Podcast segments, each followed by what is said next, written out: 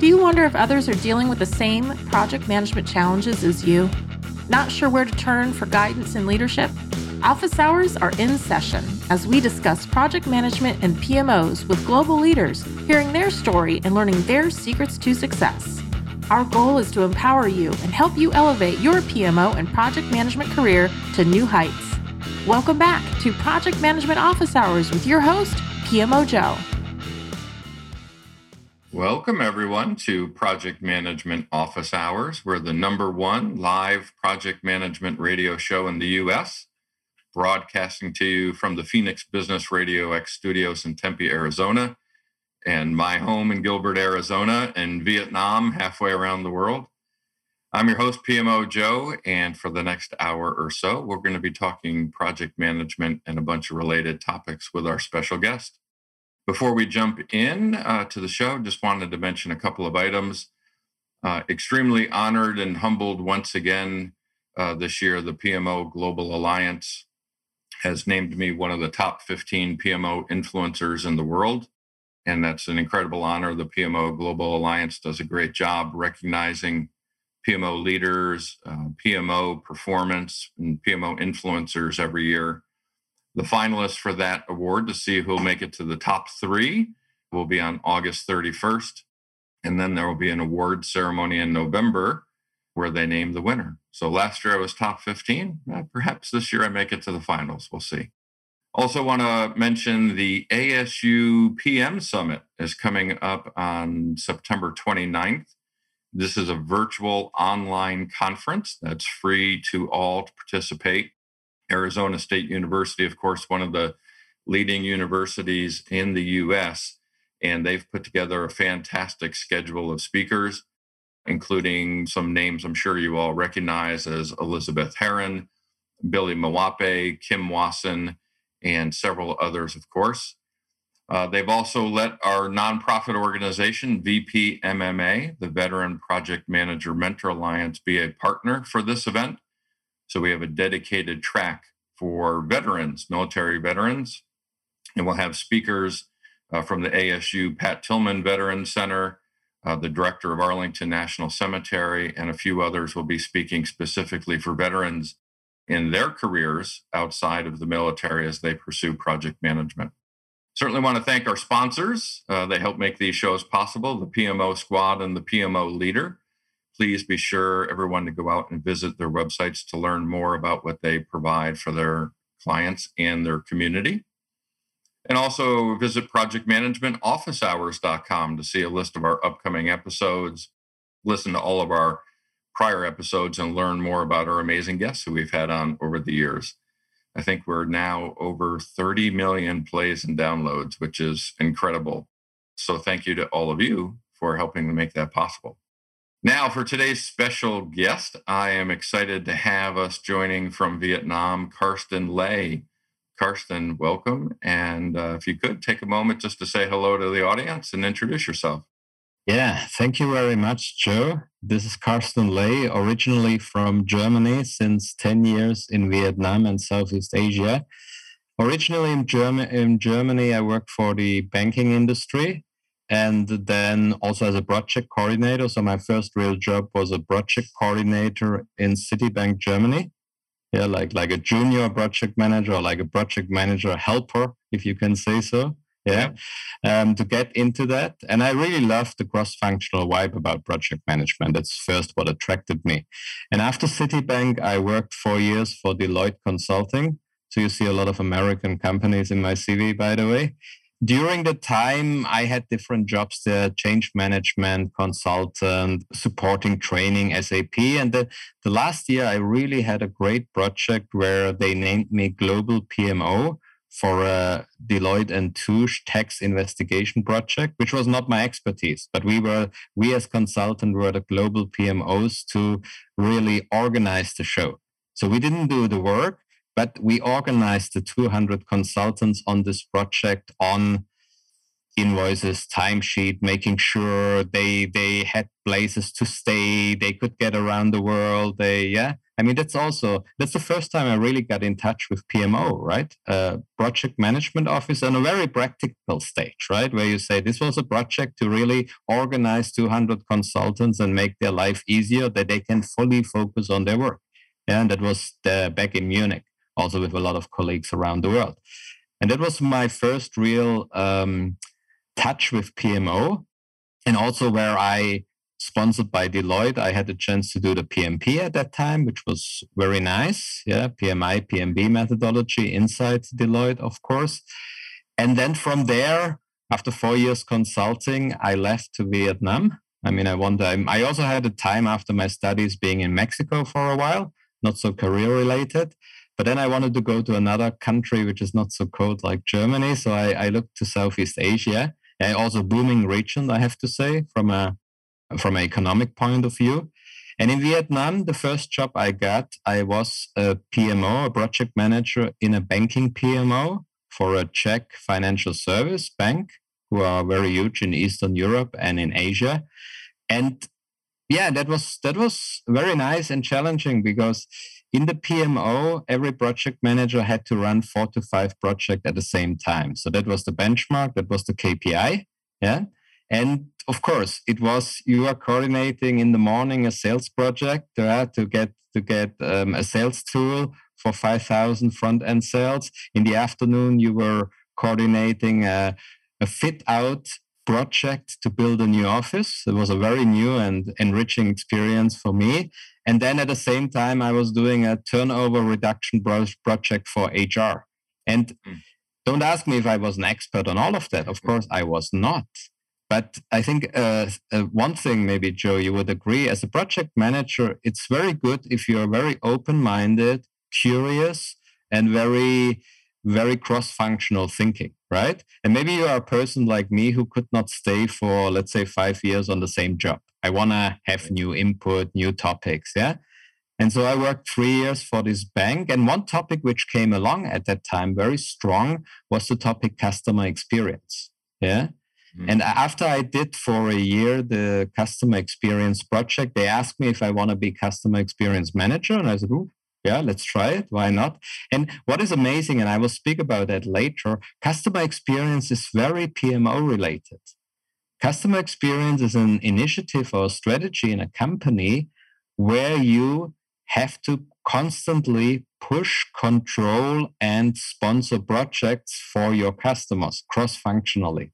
So inside CX, and later I did it also for one of the biggest e-commerce here in Southeast Asia, I had my own PMO running. I mean, customer experience has also research and other units, right? But even inside customer experience, which is an initiative over all the departments in a company or, or the entire customer journey, you run your own mini PMO inside. Yeah. yeah. So and there I realized, and after after the e-commerce, um, we started our own consulting, Asia PMO, um, and there we realized how enriching it was the experience to have as a foundation project management knowledge and PMO knowledge. Because any other topic you want to do or consult or help other companies, like transformational topics, like digitalization topics, it always comes down to project management. Yeah or even to organize PMOs on your side or together with the client side. So I think also for a lot of people who always ask me project management career and i said yeah but it's it's a foundation. If you start as a project manager you can almost go everywhere right? And this is how maybe a little bit long intro and i apologize for that yeah. This is how from from banking via deloitte via being internal pmo via cx we come now to asia pmo our own consulting company. And we are so grateful to have this pmo knowledge as a really base foundation for everything we do. Yeah lots of great information in there. We're going to dig into some of that. Uh, the first thing that jumps out to me right is as you're telling your story um, you start in Germany, you're working for some American companies, you spend time in Mexico, and you end up in Vietnam. One, that goes to show the global reach and familiarity of project management and PMOs because it really spans the globe. But two, how open you were to take risks and to take a challenge and to go explore to see what was out there, right? So often we get comfortable just sitting in our job for 5, 10, 15, 20 years and we don't go explore to see what's available. So what was it inside you that said, hey, I think I'm going to go explore. I'm going to go learn to see what's out there and not just stay here in Germany for the rest of my life. I mean, from an upbringing point of view, and my and maybe a lot of Americans can also relate to that. I'm from a very rural, uh, small town environment. I mean, that growing up in small town and not in maybe also like probably more like in the middle of the US, like I somewhere in the middle of nowhere in Germany make gives you already can give you already a drive to explore right? That was one the other thing is after my high school i not i didn't directly study. I studied later around my time with mexico. So because my family is is working class and there was no scope to study in and there was no money to studying so i did what was the best in my area. I did a banking apprenticeship. It means a german system where you learn a job but you get paid at the same time. You don't have to, um, it's not as costly as studies, right? And in these four years, I, I mean, I was happy, right? I mean, I had a stable job. I had a little bit of better situation than my family at that time already, but it was very monotone.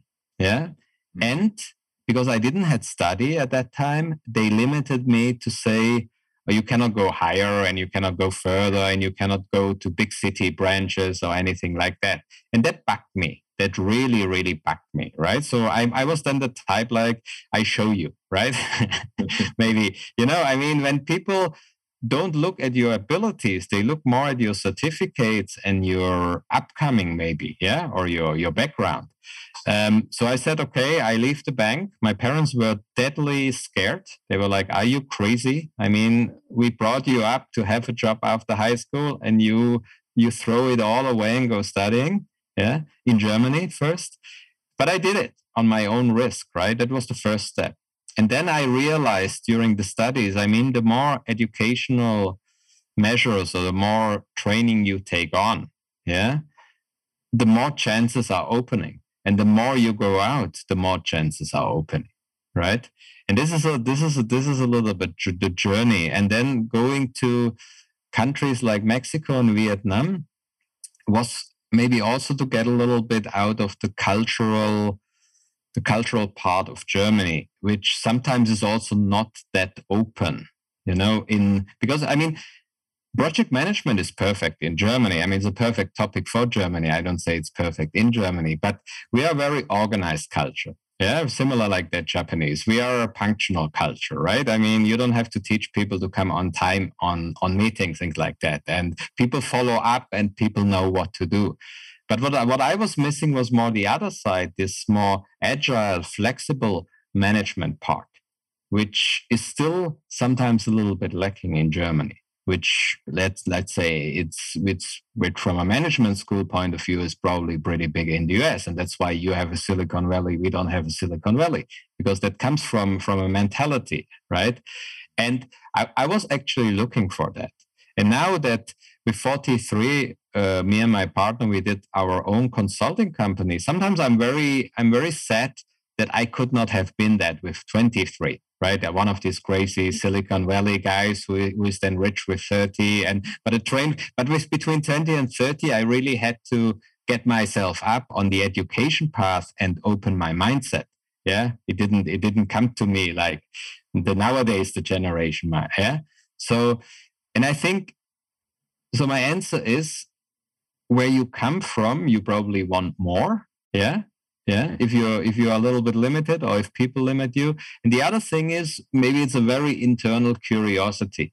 I mean, a curiosity which drives you always to say i need to know more i have to go out i even even the curiosity makes you feel that you really don't take risk because the feeling of curiosity overshadows the thinking about oh shall i do it or not? I don't know if that makes sense. And, and i think certainly we can't generalize for all project managers, but yeah. project managers are leaders, right? We're always leading initiatives and teams. Mm. And, and I think leaders have that inherent curiosity and that inherent I want to do better within us, right? That's what separates mm-hmm. project managers, maybe who are born to be PMs versus those who've been trained to be PMs, uh, mm-hmm. right? Uh, so, so I think hey, we have a lot in common. Uh, I, I, think on our journeys, and certainly I, am not in the middle of Vietnam or, or, didn't travel to Mexico for my education as well, but uh, I sought out more than what I had from what I was born into, right? I, mm. And I think that's for those of us that are just born PMs, I could completely relate to you on that. The one thing that that I think that I put, trying to put myself into your shoes, right? And as you go to these uh, different countries, the language had to be a barrier, right? How do you? Um, uh, yeah, obviously in Mexico, they're not speaking German. Uh, mm. In Vietnam, they're they're not speaking Spanish. I mean, what? How do you handle the language uh, mm. challenges within these different moves in different countries? Yeah, I think I think that's probably my biggest challenge because also when I look back to my high school years, my weakest subjects were language. Yeah, even German language itself was a weak subject. I was never good in writing. I mean, now that I do blogging, it's still very tough for me. Essay writing, blogging, yeah, it's not really something I enjoy but it's necessary nowadays. Yeah. So language skills, I was more on the mathematical, historical part of the of the school side. Yeah. English, because I went to the UK for exchange study, right? I mean, that's that's how I did it. You go there, you learn the language. I'm not the textbook learner. I'm also not the management type of guy who who works 10, 12 hours and then reads super super interest, uh, super uh, smart books all the time.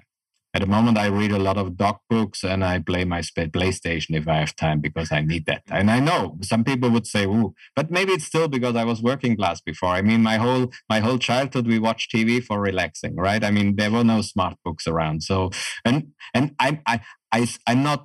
I'm not unproud of that. I don't want to be this smart guy 24 uh, 7. I don't have to be that, right? Um, if I want to relax with a with a stupid movie, I want to relax with a stupid movie. And if others read books in that time, that's their problem. That's not my problem, honestly. Learning languages was easier when you go into the countries and you are forced to learn the languages in the country. Now, in a country, I mean, Spanish, three years Mexico, I learned it there. Because and the other thing i try not to do is to go into this trap that you go to a country and then you hang out with your own people.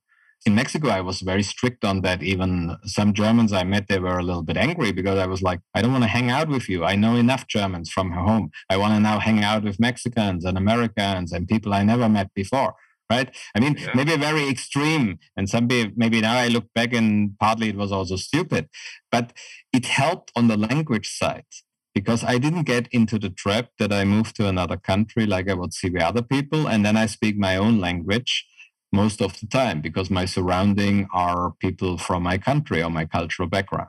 So that's a little bit the side. Honestly speaking, on Vietnamese, I'm in 40, 50%. And the reason is because in Ho Chi Minh City, the business language is mainly English in mm-hmm. international companies. So, and also Vietnamese, they tend more speaking English to you to learn English rather than Mexicans. They are like, this is Mexico. I'm sorry to say that, but sometimes they don't like English or whatever is connected to English, right? Uh, for some reasons. And they are like, you are here in our country, you speak Spanish, right? I mean, they are much stronger on that and prouder. Now, in Asian cultures, people are very polite and much more polite. So they want to make you feel better as a guest. So the weakness here for me, and it's my weakness, even I'm married and I try to speak Vietnamese with my parents in law and everything, but not being exposed to that on a 24 7 basis makes me not to learn the language so strong like I learned English or Spanish before. So I hope one day, I always tell my wife, one day you have to lock me four weeks in a village in Vietnam. And after four weeks, you pick me up. And in this village is nobody who speaks English. That's how I would learn it. Yeah. Well, and again, I, I applaud you for the courage to go just jump into the culture, right? And learn that way. That's, I think, that takes a lot of strength, right, to be able to do that. And and again, I, I really applaud that. So you're in Vietnam, but how did you pick Vietnam, right? There's many countries in Southeast Asia that you could have chosen. certainly Korea, South Korea, right, with a very strong economy, and Vietnam maybe not as well known as a business community. What brought you to Vietnam? I mean, it, I did what a lot of people do. I was I was in Deloitte Consulting for years, and in a company like Deloitte, you can take a sabbatical, so you can take four to six months off without losing your job, right? And I did the same, and I did the typical Hanoi to Bali backpack tour through Vietnam, Thailand, Cambodia, Malaysia, Indonesia. I mean, all the countries, right? Yeah. And during that time, I tried to make connections and I also started to apply. And I also started to get a little bit feeling. I mean, one of the reasons of this backpack tour was also to feel a little bit where do you want to stay, right? I mean, just to to hang a little bit around in these places, yeah yeah and then by chance honestly i mean i would i would love to give you a story that i deliberately picked vietnam but i didn't. So by chance i got the first job in vietnam. Yeah. Okay. Maybe, well, they, maybe they choose me. I didn't choose them. Sometimes that's how fate works out for us right? Yes. you put yourself in a position to be found um, yes. and then you were found. Yeah. Um, so now that you've been there for a while and mm-hmm. and you've gotten to experience uh, the business environment there. We we had talked, you know, prior to the show several months back to get to know each other a little bit, and you had shared that you were kind of surprised how strong the business economy is starting to grow within Vietnam and in the way that it's it's increasing there. what have you found to be the the business environment? Vietnam was very surprising to me because economically it's not on the map for Americans or Europeans, right? Yeah. Um, yeah. So first, I found out Vietnam is a country of almost 100 million people, so similar size to Mexico, right? Is bigger than Germany in people, has the same landmass than Germany. So even Vietnam looks smaller because it's very thin and long. It's exactly the same size on a landmass like Germany. So I always tell tell my people at home, if Vietnam would be in Europe, it would be the biggest European country yeah, which is very surprising. Vietnam is bigger than the UK, France, Spain. Yeah, so it's it should not be underestimated. The other thing is Vietnam has two very strong hubs, which is Hanoi and Ho Chi Minh City or Saigon. Which, like in Thailand, you have mainly Bangkok, right? In Indonesia, you, so they have two very strong hubs. Yeah, one is a little bit more old industry, which is Hanoi and government related, and Saigon is more like the startup scene where we are, right? And the digital and technology scene, yeah, and the surrounding of so Saigon here. So this this this makes it very strong. And now if you look at a map of Southeast Asia, Ho Chi Minh City is in the center. I mean, where I live, I have a two hours flight to Singapore. I have a two hours flight to Malaysia. I have a one hours flight to Thailand. And on the other side, I have a two, three hours flight to Hong Kong and to Philippines. So I'm and Singapore also two hours. So I'm perfectly located between all these strong regions or stronger ones, perfectly in the center. Yeah. And then you have a country who has to catch up. I mean, 100 million people have to catch up with a with a average economic growth in the last 10 years of 5 to 6%. Yeah. Mm. And that's a lot of catching up. And then, of course, there is a middle class growing now. Yeah even in rural areas. I mean, the trend that they that they move all to the city is going a little bit down because the, the tier two, tier three cities are coming, yeah, strongly here in Vietnam. So what I appreciate, which is similar than Germany, there's a little bit more distribution than just to say now we all have to go to the capital. I mean, Germany, we don't have this trend. We have very small, big cities, right? I mean, Frankfurt, half a million. Everybody's laughing about that, right? But it appears a big city. But Frankfurt is a half a million uh, city uh, where I worked before. So Vietnam has also that that part, and then, of course, the Vietnamese mindset here, right? I mean, Vietnam is a is a socialist country, which makes it also very stable I mean, I'm. We don't have to go now in politics if socialist is good or bad. But if you look at so-called democracy, democratic, democratic countries like Thailand, where you had a military coup, Myanmar, where you had a military coup, Philippines, where you have a madman maybe running the show, even he is president, he is um, elected as a as um, democratically. So not changing the government, I mean, similar like in China, makes the business environment pretty stable and the currency and everything, right? And yeah. also visa laws, everything you need as a foreigner makes it very, very stable. Yeah. Plus, I'm, I'm, I'm in between Singapore and Hong Kong. And of course, for some reasons, you would also register uh, your business in Singapore and Hong Kong beside of Vietnam, right? To have a little bit more access to international trade. And this is perfect. This is totally easy here, right? So there are a lot of advantages um, having Vietnam as a as a very stable socialist country with a very stable growth where everything is pretty planned, honestly, right? Not so many surprises. And then you have this this hundred million very hungry, very ambitious people, and we know from the history, Vietnamese are people, they can make something out of nothing. They have this mentality here. I mean, Vietnam is not perfect, right? Vietnam is not like everything is perfect. No. But the people here have the spirit. They don't give up, right? They run a business, it goes down, they run another business. They try one thing, it doesn't work, they try another thing. Maybe because they also have to, but it's the mentality of the country. In Germany, when you lose one time your business, you will never ever try again because we have a failed mentality in Germany on that. You're like, ooh, you're a loser. You tried it one time. In Vietnam, nobody cares. You try, you fail, you try again. Yeah. And I admire that here. I really admire that here. Yeah. Yeah. So that's, that, it's amazing to learn different cultures and different kind of the just the way com- countries take on their own personality and what they offer. And heck, I I never would have guessed that Vietnam was bigger than Germany or, or the European countries. Right? You just don't you just don't picture that in your brain how big a country it is.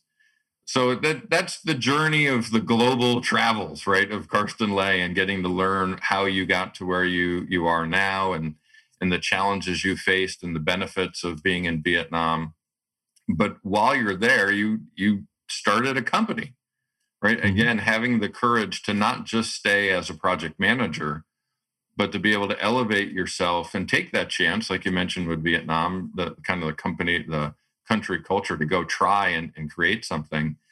So asia pmo how how did you start that? What was the impetus for you to be able to branch out on your own and start your own company? I mean it was not a, a, zero to 100 start. I mean, even during my my start in Vietnam or even before with Deloitte Germany, I always try to have some side jobs in the weekend as a trainer, right? Even in Mexico, I tried a little bit leadership training, but I maybe was too young and not very credible on that. And then later, with with my background in Deloitte, it was easier, and also with the PMP certification, I got into PMP training. So I did it a long time beside a job so some institutes hired me on the weekend as a, as a freelancer to do PMP training, sometimes also a little bit project management training and consulting. But because I had like five days a week other jobs and then also in manager and VP's positions, I didn't have much time and dedication for that. Yeah. And it took a while for me to say, okay, you get out of this, I get my paycheck every month and you don't have to worry about anything. But what really drove me out a little bit about that, so it was really the desire I want to do my own thing. But on the other hand, it was another thing which you see a lot in entrepreneurs, if they are very honest. It was being tired in political power environments. And it was being tired to not to do your own stuff and always depend on your superiors or on decisions in the company or decisions you cannot influence. Yeah and that was one one of the biggest drive where I sat then after after my last job in the in the e-commerce one where I was VP customer experience. Also did a lot of project where I said, okay, not applying for a job anymore. I have savings. We already had at that time here and there some smaller clients and trainings running, right? And let let's go full power in. And what is amazing, the moment you go full power in, things happen because before, when you do it only on a Saturday, Sunday, and you say, oh, I have to come over a certain threshold, you will not reach that threshold because you don't go full power in. So it's a little bit a chicken and egg game, right? It's good if you, I would, I would never tell anybody to say, quit your job tomorrow and then think about a business idea. No, if you can do it like us, try it two, three years on the side, build it small up, try your competencies, right? Especially when you want to do training, coaching, and consulting. You can always do a little bit on the weekend, but you will never come to a full fledged consulting business, yeah, until you go full in because you need the time to do that, yeah. And since, since then, I mean, we do a lot of cross between, I mean, we do mainly consulting, but consulting implies training because our topic, like project management, OKRs, customer experience, needs to be explained sometimes. So we, we train, but we are not a training company per se that we just go training, training. We really try to consult, bring value, build projects and teams inside the companies. And then we also branched out in more topics in speaking gigs you know like on stage speaking now um, of course um, um, a lot of international um, conferences online right but that things comes I mean, it came along yeah also maybe because driven out of mine and my partner's curiosity right that we say oh let's try it yeah or let's try to ask. I mean, that's how we also met because I saw it on LinkedIn and I asked you. Yeah. I have yeah. I have I have I have Germans around me also in Vietnam. They have the mindset, and that's the problem in Germany. They they always know what will happen, and that's why they won't do it. I mean, as a German in Vietnam, asking an American radio show if you be on, what is the chance? 0.0 nothing percent, right? If you think about logically. Yeah. Right. Honestly. I mean, if you think with a logic German mind, you would say, why should I bother and try? But luckily, I don't think like that anymore. Yeah, that's what, that's what maybe the biggest leap which I which I took out of my own culture, right? Because I do, and then I think sometimes. Yeah. Well, I'm I'm glad that you have that new mindset because uh, yeah. I think it's great for for us. Even though we're we're certainly based in the United States, we've had guests from around the world. Mm-hmm uh, because it's it's the same thing. Me changing kind of the traditional American mindset is we're very America focused, mm-hmm. and we think that we have the best process, the best companies, the best tools, and even if we did, that doesn't mean we can't get better and learn from those who are outside the states and their experiences. So we, you know, we've had guests from certainly from Europe and Israel and Africa and and now Vietnam, and hopefully we'll continue that trend as well. So for us, I think the important thing for me and our audience, again, is hearing the, the deeper meaning to what you're saying, right? It's you had the courage to be able to go do that. You had the fortitude to be able to go forward and make those sorts of changes. Those are the things that we look forward to. And that's the things that I want to to make sure that the audience is listening to more so than just what you did to get where you are, but what can they learn from it that can help their careers as well. So you you mentioned uh, several of the different services that you offer through uh, Asia PMO, and one of them that jumps out to me is the OKRs. Can you dig in a little bit deeper on on OKRs and what you provide there? Mm-hmm. And I mean, the services come also, again, like I said before, from PMO. Our first service we offered was PMO project management trainings, and the other services build up on that, right?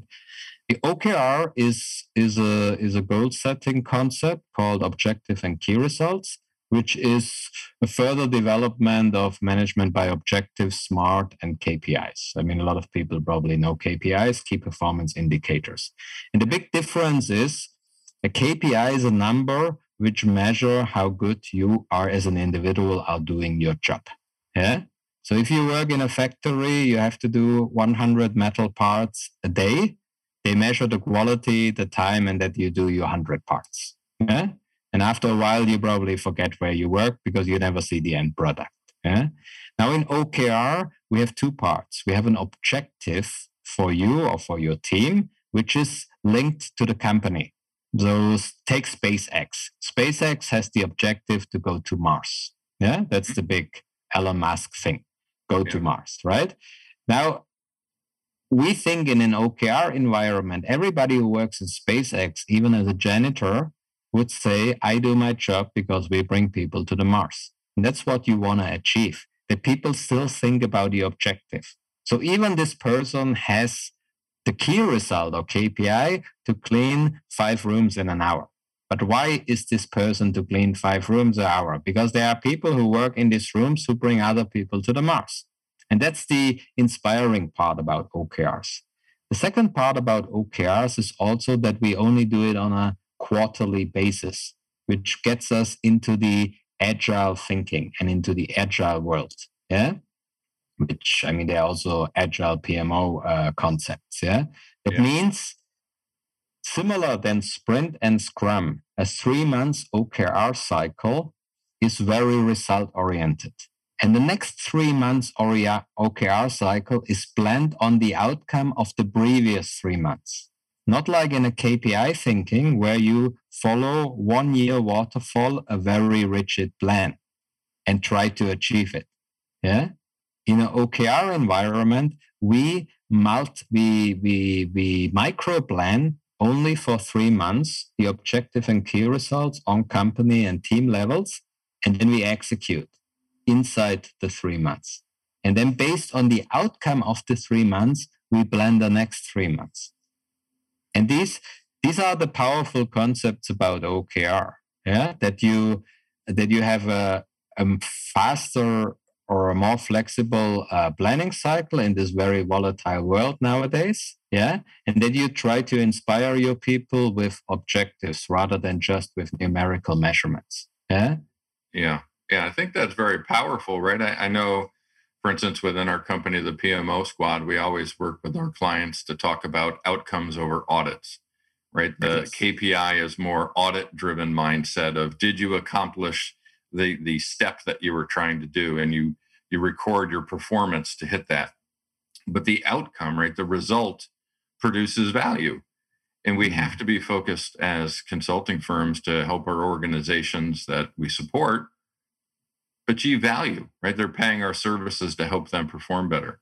So I, I really appreciate and, and like the OKR mindset over the KPI mindset. Not to say KPIs don't provide some some good to an organization, uh, but they just have different, almost at different levels, right? The way that they're utilized. You also talk about uh, customer and employee experience, right? And and how that's connected into PMOs and and how we do things. And that one, I'm I'm interested because that's not maybe the most common link for a PMO consulting firm. So how do you tie in that customer engagement, employee experience component into the PMO? Yeah, actually, we, we stumbled over that because one of my projects in, in the bank in Vietnam was customer experience and to build up customer experience, right, with the help of the headquarter in Vietnam. And we were, I was probably one of the very earliest CX professionals in Vietnam eight years ago. That's why then the e-commerce hired me because they found me right as a as a professional on linkedin and for me customer experience is a love child i have to say i don't know if that's the correct english yeah but, some, something where i'm very passionate about yeah? yeah because i mean pmo is a methodology now customer experience is something where you do actively something for customers, right? And I mean, honestly, I, am really convinced that the essence of a business is customer. The essence of a business is not money, and the essence of a business are not the shareholders or the market share. It should be the customer. Yeah.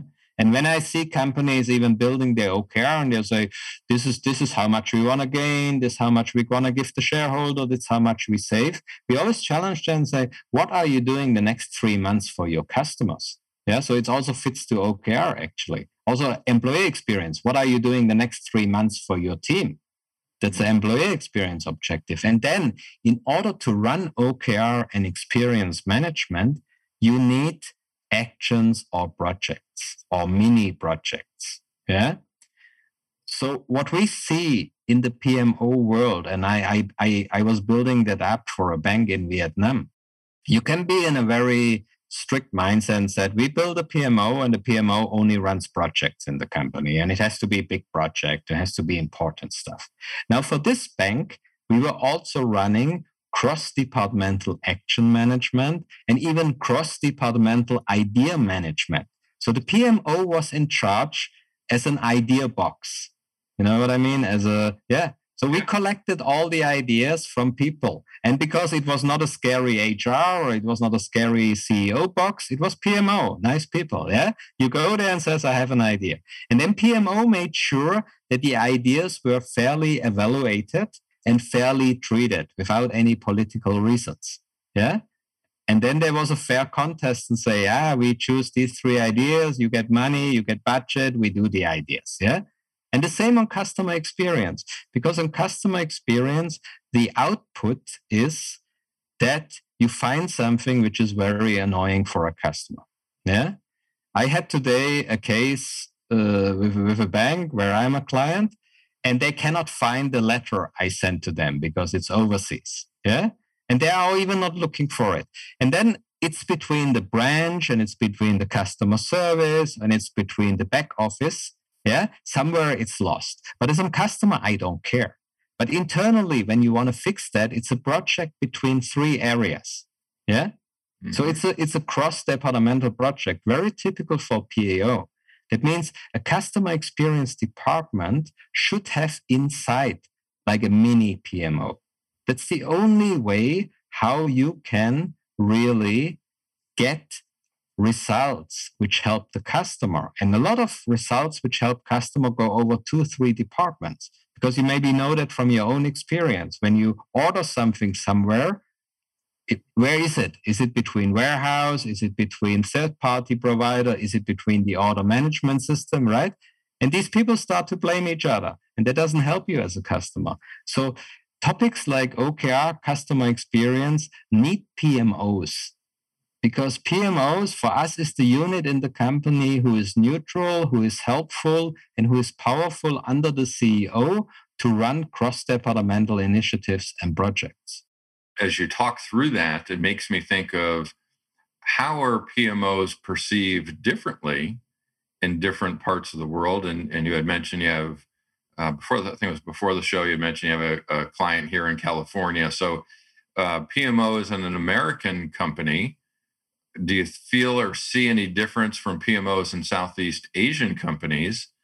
Because certainly here in America, I think not all PMOs are up at that executive level, right? They're often they're buried within a department, maybe inside the IT department, um, or if they're at a construction company, uh, certainly that's different as well. But do you see any differences between PMOs and how they function and how they operate across countries and regions? I haven't seen it so much across country. I have seen it more on industries, honestly. So if you have a little bit more, let's say, traditional industries, so like banking, finance, yeah, they tend a little bit more to have powerful CEO-driven PMOs.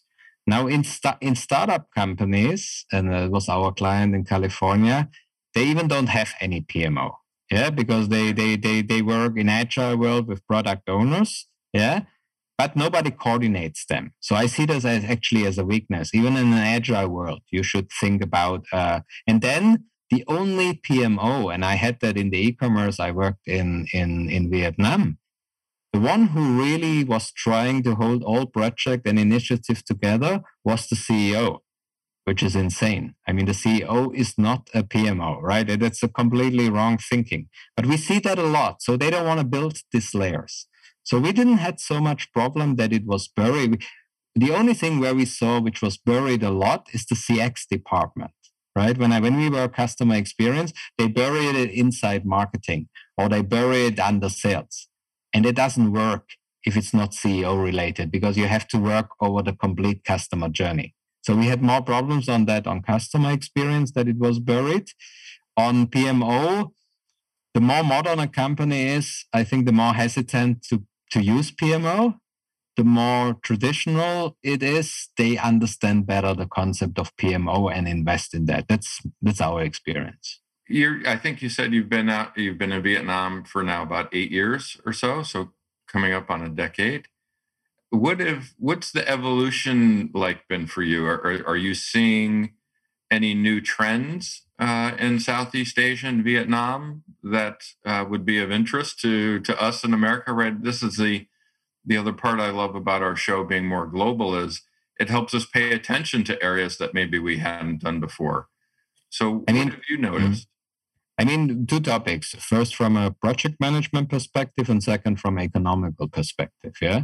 On a project management perspective, when I came to Vietnam and I had my first job, and I got it because I'm PMP. So eight, ten years ago, they were looking for PMPs because there were not many in Vietnam. Mm. Now, I think in Vietnam, the the Vietnamese PMPs they went up from the last the last eight years from around 200 to around four to five thousand. Yeah. So plus others who work in project management without PMP, of course, right? So there's a very so you don't need to hire any foreigner ma- anymore as a project manager in Vietnam, and that's also gone. Yeah, I would not get these jobs anymore, honestly, and it should not. I mean, a local is always better because you have the language right? And you can coordinate suppliers and everything. I mean, there's no question around that. So it's a good trend for Vietnam that in these in these um, capabilities, the locals are rising, yeah, a lot. Yeah, mm-hmm. that's one trend we we see. Yeah, the second trend we see economically, what we call now a China plus one strategy. Yeah, I mean, for some reasons, companies want to move out of China, also because China is getting more expensive. I mean, they are developing very fast. Now, Vietnam having a border to China in the south and having also similar capabilities, not in size, but in manufacturing electronics and so on, yeah, has now the trend that more, some companies move out of China into Vietnam. Yeah. And what I would like to mention there also is that the Vietnamese mindset for me, what was it was very very impressive because sometimes we have the feeling. Hmm, I hope I can say that that the more southern the country is, the more uh, the less we have maybe a discipline or a very dedicated working environment. Yeah. Um, but in Vietnam, it's not the case. I mean, in Vietnam, people are very, very hardworking and very dedicated working. Yeah, that's how they drive the country. So that was also something for me that nobody is lying here in the sun and uh, enjoying the beach only, right? Um, which you sometimes imagine. I mean, sorry, maybe that's a very Western arrogance, which I which I mention now. But I know a lot of people with this kind of mindset, right? They say, in our countries we work hard, but in the rest of the world not, and that's suddenly not the not the case in Vietnam. And Vietnam is also one of the countries with the highest FDI, foreign direct investment rates in the world at the moment because people see this chance both because you you have a huge workforce 100 million people you have a very dedicated workforce and you also grow a stronger internal market if you here come for production of your products not only to sell them overseas but to also grow them as a brand inside of vietnam similar maybe than china 15 20 years ago if you want a comparison yeah, yeah? I want to go back to to something else that you had you had mentioned. You, you always had your side hustle, right? You always had uh, a side job that you were doing on the weekends or uh, or after hours. When you were doing that, did you have a plan that one day you were going to start your own company, or did that come afterwards? Right? Did you? You know, as project managers, we like to plan and we like to work towards execution of that plan but we also have to have a flexibility built into us to know when to adjust. So, with your career, how did Asia PMO come about? Was it always the plan to be able to have your own company? Or was it when you reached that tipping point, as you mentioned, right? I, I'm tired of hearing from my bosses and I want to go do this on my own. So, how did that play out for you? I mean, the first two three years it was probably the side hustle was more because i was bored with my monday to friday job or it was not a, it, not say bored i liked the job and i was busy but it was not enough for me let's say it like that also probably at that time i didn't have a family i was not married and everything. So i still had plenty of time with a 40 50 hours job right? And it didn't really fully satisfy me. That's where the first side hustle came from. And also it gives you some extra cash. Yeah let's be very honest on that. Um, and then you realize oh that can go somewhere right after a while. But there's there's a there's a very thin line when you especially when you want to go to coaching consulting i mean you need names in your cv to go coaching and consulting i mean when i tried that uh, during and after my studies in Mexico with 26, 27, it didn't lead me anywhere, right? It was way too early because I, I didn't have Citibank, Deloitte, Alibaba, Lazada, uh, e-commerce, whatever I have in my CV, which is which is an unbelievably door opener. I don't say you only have to do get big companies in your CV, but you need, need, at least one big company if if you can, and then you need some maybe startup or whatever success stories. But nobody hires anybody in a consulting or training field without credible experience. So you have to reach a tipping point where you say, when I was in, in Lazada, Alibaba on a VP level, yeah, I even deliberately told myself I don't want to go on a CEO level. That's on a C level because I saw the politics and I saw a lot of things which I didn't like on that level, right? And even on a VP level, I found myself so away from result achievement. I mean, VP CX, customer experience, I had my own PMO lead, I had my own project manager, I had my own data analyst. And sometimes I wanted to get my hands dirty, but I couldn't because they all did the job, right? There was not, I mean, I was more clear. I, I'm a leader and I coach people and I empower people. But sometimes you have the feeling, hey, give me this analysis, give me this project. I want to do it myself, right? Yeah. and now I can do that. I mean, now in consulting, also with my consulting colleagues, I work on all levels, right? I'm not always the, the executive consulting. Sometimes I also do some project coordination for some clients, whatever. It's up to me now. Yeah. And I think the the the message I'd love on that for our listeners, right, is that uh, same for me. I didn't think early in my career I was going to have my own company, but when the opportunity arises, you take all of your experiences and lead them to what your new path is, and be open, be willing to explore that new path, but make sure you prepared yourself to be able to go in a different direction. And there's so many people uh, that send me comments and, and, emails of how did you do this? How did you do that? Um, and it's not always you have a plan to go do that. Sometimes it, it comes in your direction but you utilize all the experiences you've had to help you be successful with it. And, and, and what i what i would like to add is you also meet people on the way and you form partnerships on the way I mean, a lot of things you don't do alone. I mean, I know there are a lot of people who always tell you this self made story, but it's not true. I don't believe self made stories. There are always people on the way who help you, who partner up with you, even maybe just for a while, who push you in the right direction. Yeah. I found last year a very great digital collaborator where COVID happened and he pushed me like crazy in the digital direction, right? With global website building and everything we hadn't had one year ago because we were very Southeast Asia based. Yeah, I never thought I'd get a client in the US one year ago. Yeah. Mm-hmm. But he pushed me, this this partner pushed me in this direction, right? And we partnered up. So it's it's not only self-made. You will meet a lot of people on the way which which gives you which, which give which partner up which help you which you help them whatever. And that's that's very encouraging. And the other encouraging thing is you meet people on the way and you can decide actively that you want to stay with them. In, in companies it's not possible. In companies you constantly meet people you don't want to stay with them but they are there right? I'm sorry to say that, but now I can decide I want to collaborate with these people. And if I like them and they fit to us, we collaborate a long time.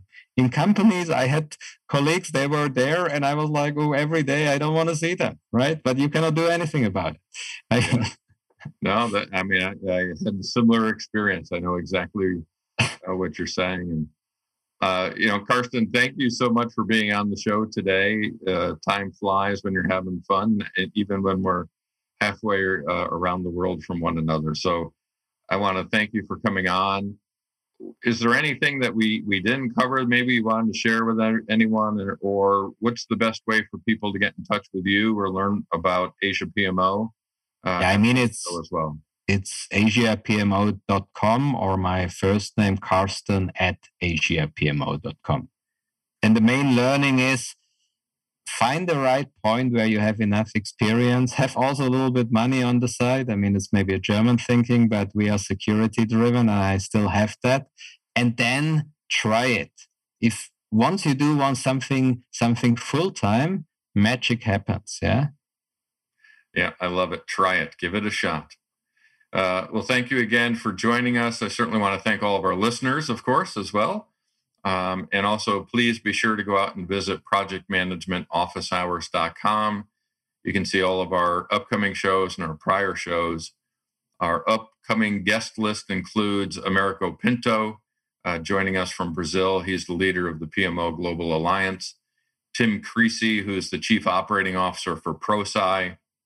Um, and then from Portugal, we have the lucky PMO, Marisa Silva, joining us, Ricardo Vargas, and we've got some other great guests lined up for the rest of the year as well. Reminder the shows are recorded, although we're live right now, they are recorded and uh, they will be out there in the podcast world. So please be sure to subscribe to Project Management Office Hours on Apple Podcast, iHeartRadio, Spotify, Spreaker, whatever your platform of choice, it's out there. Certainly, thank you to our sponsors, the PMO Squad and the PMO Leader. That's it for now. Office hours are closed. Until next time, I'm PMO Joe, and you've been listening to Project Management Office Hours. Thanks for listening to another episode of Project Management Office Hours with PMO Joe. You're not alone in your project management journey. We're here to help you achieve your goals. Subscribe to Project Management Office Hours on your favorite podcast platform to catch all of our episodes and hear industry leaders share their story and secrets to success.